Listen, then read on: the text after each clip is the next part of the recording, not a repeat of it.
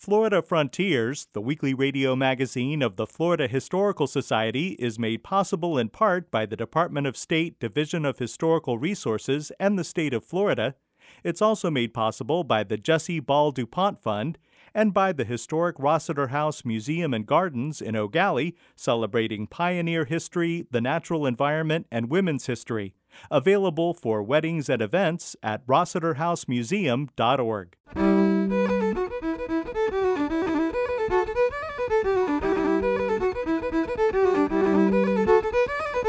This is Florida Frontiers, the weekly radio magazine of the Florida Historical Society, on the web at myfloridahistory.org.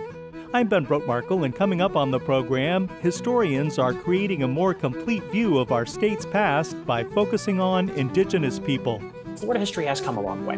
It has come a long way in terms of acknowledging and recognizing the presence of Indigenous peoples and the importance of Indigenous peoples. We'll discuss the historic Hastings Public Library the history of the library might also be viewed as the history of the community. And we'll talk about the Spanish mission system. All that ahead on Florida Frontiers.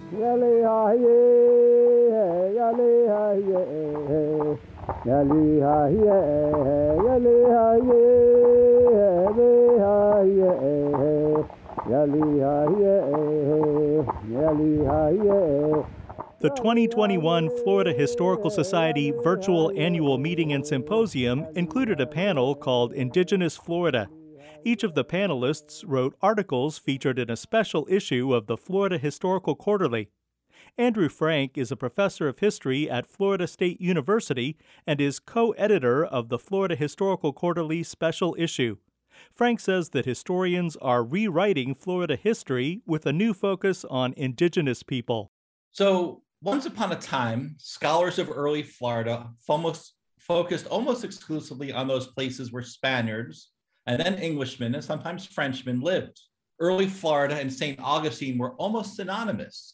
Indigenous people hardly appeared at all in our stories until they entered a colonial town or a mission, or if they resisted European expansion or other ambitions. The same tale taught us that these indigenous people all died out, the victims of disease, war, and slave raids.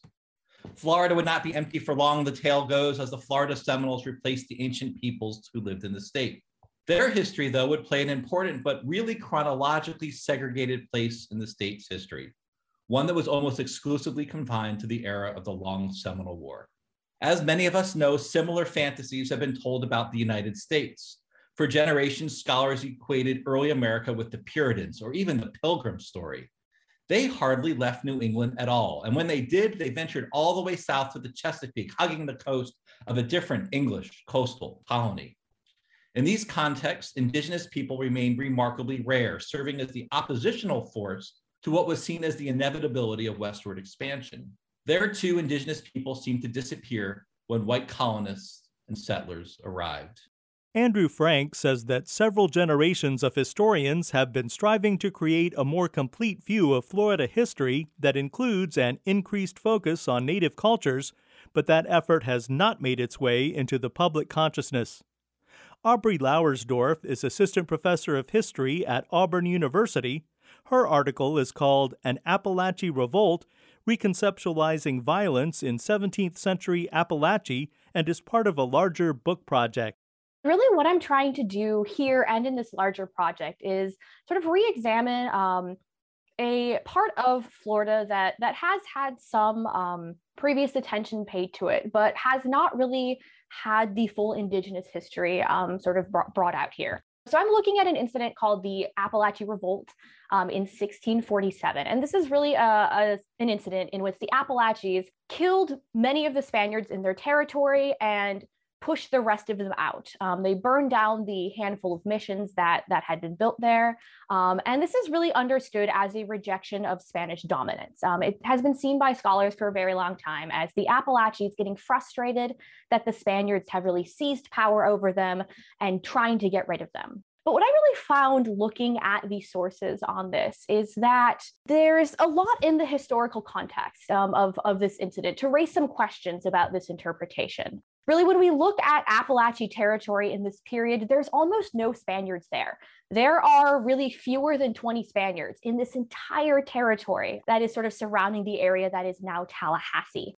Of these Spaniards, there's almost no soldiers whatsoever. Um, and we also find that in the aftermath of this incident, there is further conflict between the Apalachee Indians and the Timucua Indians, who are um, their immediate indigenous neighbors. So, sort of these two things um, happening around this so called revolt really raise questions to me about whether this is truly a rejection of Spanish dominance in the territory. And, and I found that there is, in fact, something much more complicated going on here. Um, this is much more part of a larger indigenous story. Stepping back from Spanish centered narratives and documents, Lauersdorf believes that the so called Apalachee Revolt against Spanish dominance was actually the result of internal struggles within Apalachee leadership. Jason Herbert is ethnographer for Seminole Heritage Services. His article is called We Have Always Been Cow People Alachua Seminole Identity and Autonomy, 1750 to 1776. I really kind of want to go back to a conversation I had with contemporary tribal member Moses Jumper back in 2017. A hurricane had just come through, and he and I are sitting on his front porch, and he says, You know, Herb, we've always been cow people. And a lot of my work kind of focuses on this idea that Seminole Indians have always been cow people. And what does that mean to these ideas that the first cowboys in North America were actually Indians, and here in Florida, Florida Indians? So I kind of go back here and I'm looking at a few different situations here uh, to understand that, you know, cattle really stood at the very center of Seminole struggles over place and identity uh, in Florida in the 18th and early 19th centuries. And they, they were key to establishing Seminole uh, communities, building those communities, and ultimately defending those communities from outside uh, engagement. Uh, in this place, called, alternately called uh, Fushki Yagne, uh, Gonfushki, uh, Ichibolan, or Florida as we know it uh, today. And I want to look at these uh, interactions because animals matter too, especially when we might look at contemporary issues over place, space, and belonging here in Florida, the questions over who's got rights to do what with what natural resources. Jason Herbert's article explores how Alachua communities work to keep the Lower Creek community, the British, and American entrepreneurs from taking control of their cattle lands. James Hill is assistant professor of history at the University of Pittsburgh. His article is called The Land We Live Is Our Own Indigenous Conceptions of Space in 18th Century Florida. Florida history has come a long way. It has come a long way in terms of acknowledging and recognizing the presence of Indigenous peoples and the importance of Indigenous peoples. But I think a lot of what happens, especially the public perceptions of Florida history in the 17th century and the 18th century, which is what I focus on, uh, is that this is still predominantly a colonial history. Uh, the, the terms that are often used to refer to this period of Florida history define it by its European occupants we have terms like the first Spanish period, the British period, the second Spanish period. And this, this framing still centers Europeans, which, as our other presenters have alluded to and mentioned, people who are very much a demographic minority and a geographic minority in Florida. What I want to do, and what I have done in this article, is talk a little bit about the kinds of spaces that Indigenous peoples created in 18th century Florida and the ways in which they truly kind of shaped the landscape and truly were the people who determined what Florida is and what outsiders experienced Florida as. Hill points out that indigenous people created roads, grazing areas, and hunting grounds that Europeans depended upon. He discusses how indigenous people made demands of European colonists and enhanced their position among other indigenous communities through their relationships with Europeans. Crystalyn Sheveland is assistant professor of history at the University of Southern Indiana. She looks at the idealized representation of indigenous people in Florida tourism. Here she talks about Waldo Sexton, who co created with Arthur McKee the Jungle Garden attraction in Vero Beach. He was a man that had grown up and was very much influenced by the world's expositions, in particular the St. Louis exposition. Uh, he had in his mind's eye uh, a memory of that event, and he sought to recreate that event in the jungle garden that he created alongside Arthur McKee, alongside US 1 in Vero. Back in the day, the jungle garden took up nearly the entirety of what is now South Vero and was an elaborate garden that included a chickee and a Seminole man by the name of Louis Tucker. And part of what I'm uncovering in my, my research is the role of the Seminole in creating this space at the McKee Garden uh, and what Waldo is imagining when he's talking about old Florida. Schieffelin says that Sexton had a romantic vision of indigenous people and Florida's Spanish culture. Denise Bossy, assistant professor of history at the University of North Florida, is co editor of the Florida Historical Quarterly special issue. She hopes the journal will increase awareness among the public of the indigenous people of Florida. We have an introduction to the Florida Historical Quarterly special issue where we begin to grapple with what we hope folks take away from the issue at large and the ways in which we hope to challenge how Florida history is taught and also how Florida historians go about conducting research on Indigenous people. And part of our goal, too, is to really engage with the public. It's crucial to think about how we teach Florida history to fourth graders. Um, it's crucial to think about how we represent Florida history in our state and national parks and our lo- local museums and at our local historical societies. And this is work that we're very much engaged with. The Florida Historical Quarterly is available to members of the Florida Historical Society. Find out more at myfloridahistory.org. That's where you can also watch the complete panel discussion on Indigenous Florida that was part of the 2021 Florida Historical Society virtual annual meeting and symposium.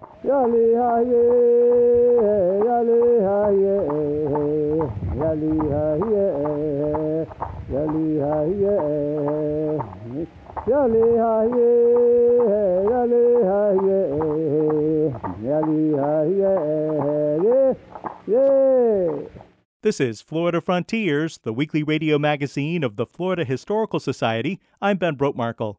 Visit us anytime online at myfloridahistory.org to find discounted books on Florida history and culture, watch our public television series Florida Frontiers, and much more. That's myfloridahistory.org.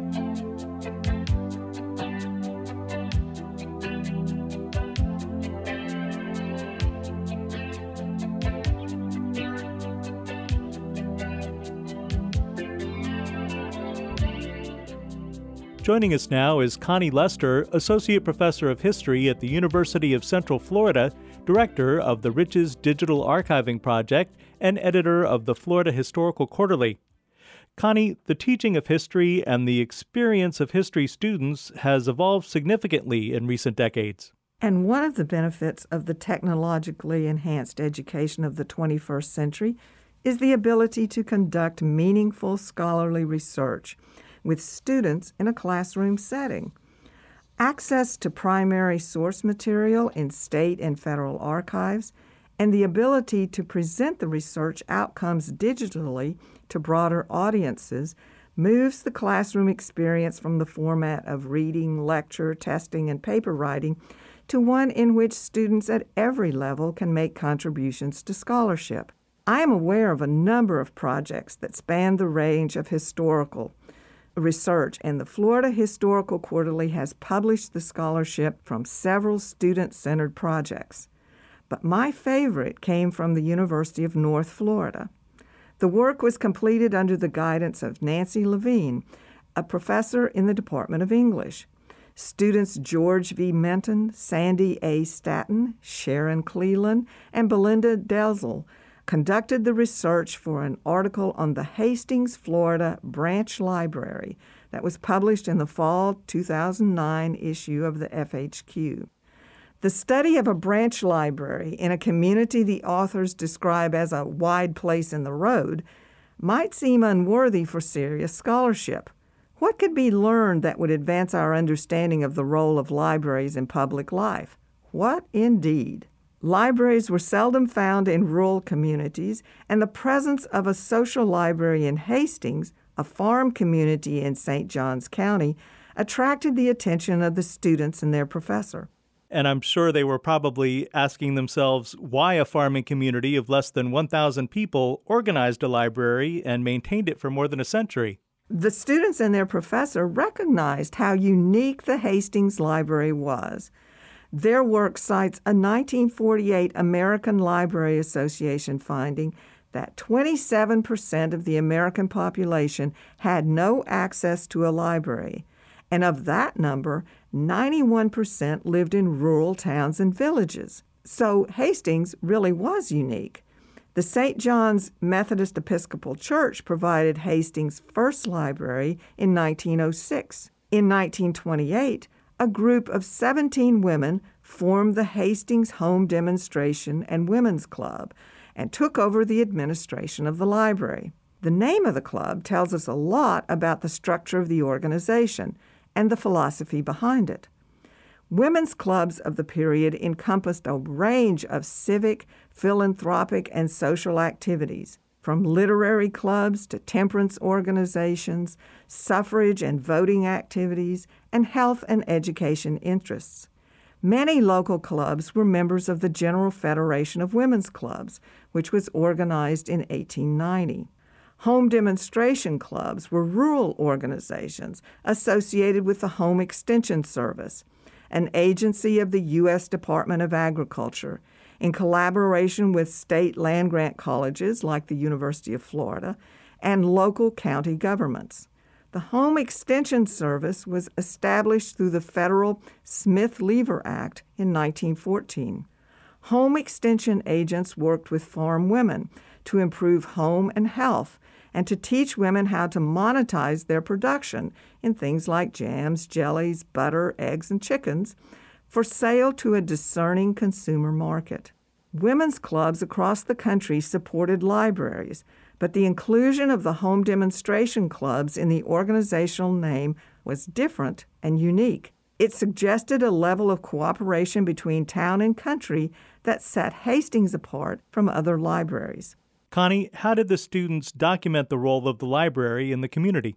They used oral histories, club records, and newspaper accounts to document an extensive history of the library, demonstrating the growth of its collections even in the midst of the Great Depression. The history of the library might also be viewed as the history of the community. In 1937, the library moved into the town's new Civic Center, constructed with WPA funding through the New Deal programs. During the Cold War, the library shared space with a civil defense bomb shelter. The authors of the article characterized the library as an oasis of racial accord during the civil rights era, especially compared to the county's history during the 1960s, although blacks still did not have access to the Hastings Library. And the authors offer accolades for black teachers Lucy Carter, Jamie Frazier, and Nurse Britton, who taught their students to love books and value education. These teachers created home book centers, hidden libraries, if you will, to provide learning enhancement for their students. The Hastings Library became the local institution that first integrated when Margaret Stevens became librarian in 1969. The Hastings Library came under the supervision of St. Johns County as a branch library in 1977. The growth of the library collection and the deterioration of the aging Civic Center prompted a search for new space. The library moved first to the old high school band room and concession stand, but while gaining additional space, the situation was far from ideal. Cold in winter, hot in summer, and with a leaky roof, the facility was termed a hardship post by those who worked there. The next phase of the library's history proved to be a contentious one. Moving into the county library system provided Hastings Library with opportunities to apply for funding for improved facilities, but application and funding proved miles apart and evoked competing ideas regarding the best path forward. Friends of the library argued in favor of a freestanding new building. The Hastings High School Alumni Association, dedicated to saving the historic high school building, promoted a plan for reconstruction and renovation that included space for the library. Years of public meetings, fundraising, and debates finally ended with the renovation of the old high school and the placement of the library in that building. The article ends on a high note, pointing to the continued value of the library to the life of the community and the movement of the library into the digital age with the addition of public use computers. It's not hard to see the value of this project to the community of Hastings and to the students who gained research and writing skills, but who also learned to negotiate the history of conflict in ways that presented competing ideas fairly. Perhaps you'll want to take a closer look at the history of your own town library as a source for understanding the history of your community's past. That's a great idea. Thanks, Connie. You're welcome. Connie Lester is Associate Professor of History at the University of Central Florida, Director of the Riches Digital Archiving Project, and editor of the Florida Historical Quarterly.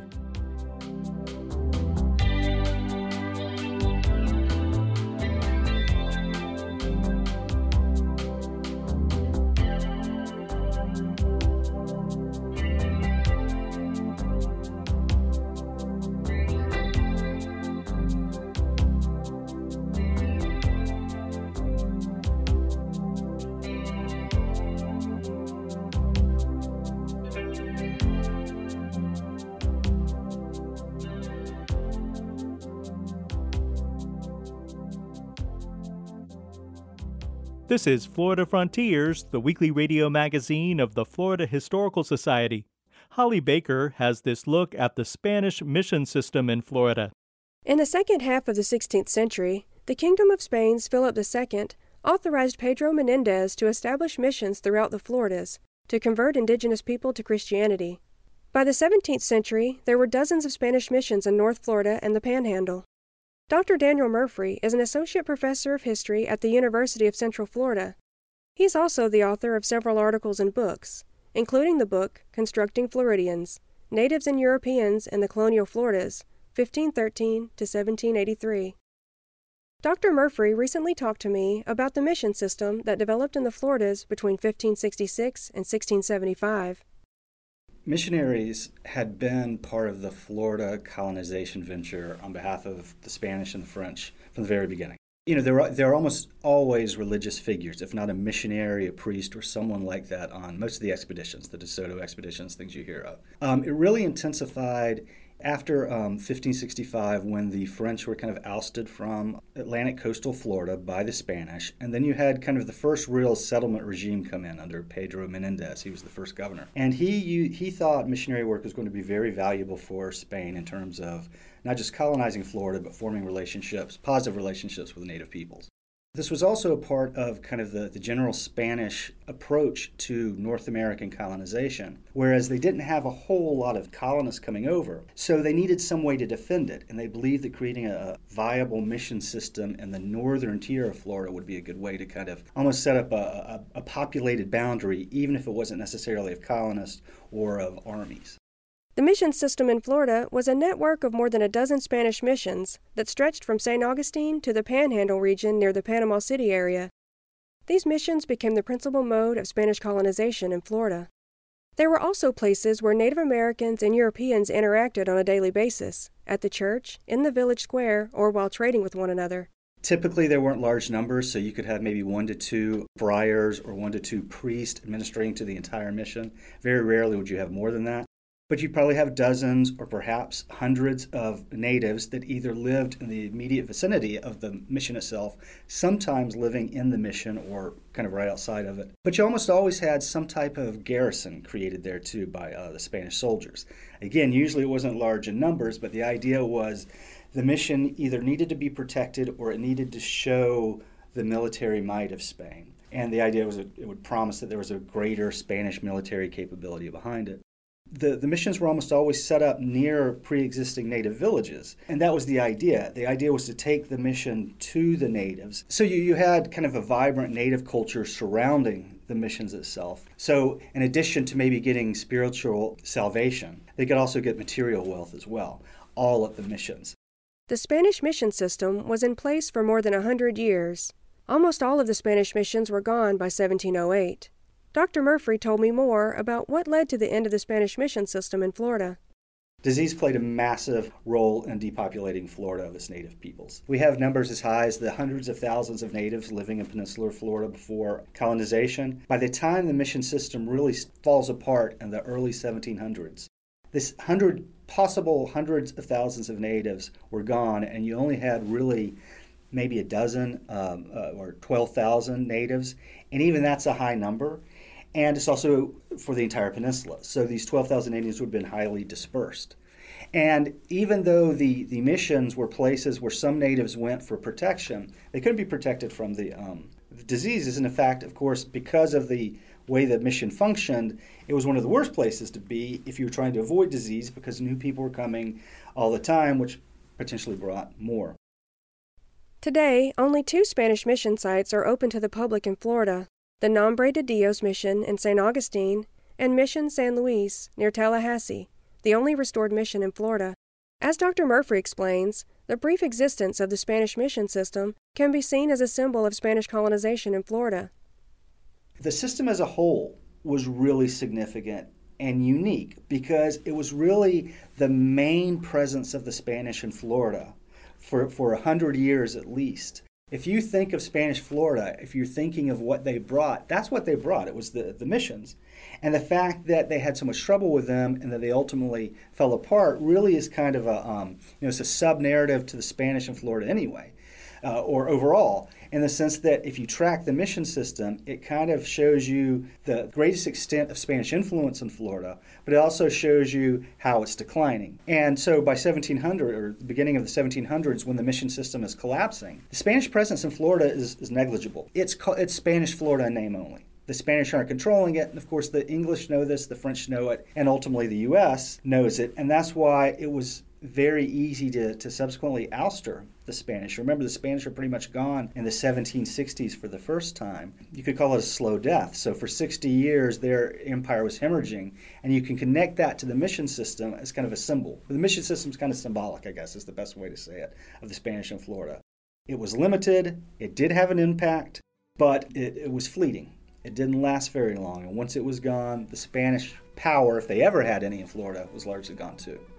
For Florida Frontiers, I'm Holly Baker, Public History Coordinator for the Florida Historical Society and archivist at the Library of Florida History in Cocoa.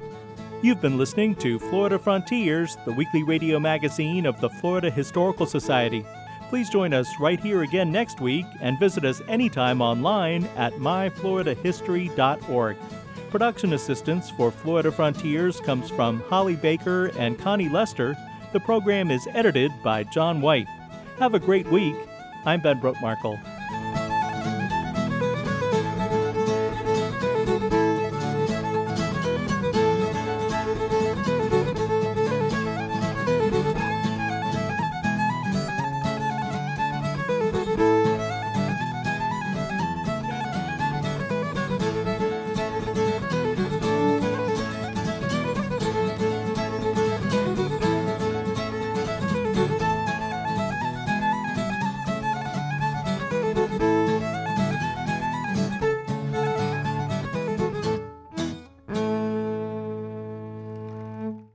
Florida Frontiers, the weekly radio magazine of the Florida Historical Society, is made possible in part by the Department of State Division of Historical Resources and the state of Florida.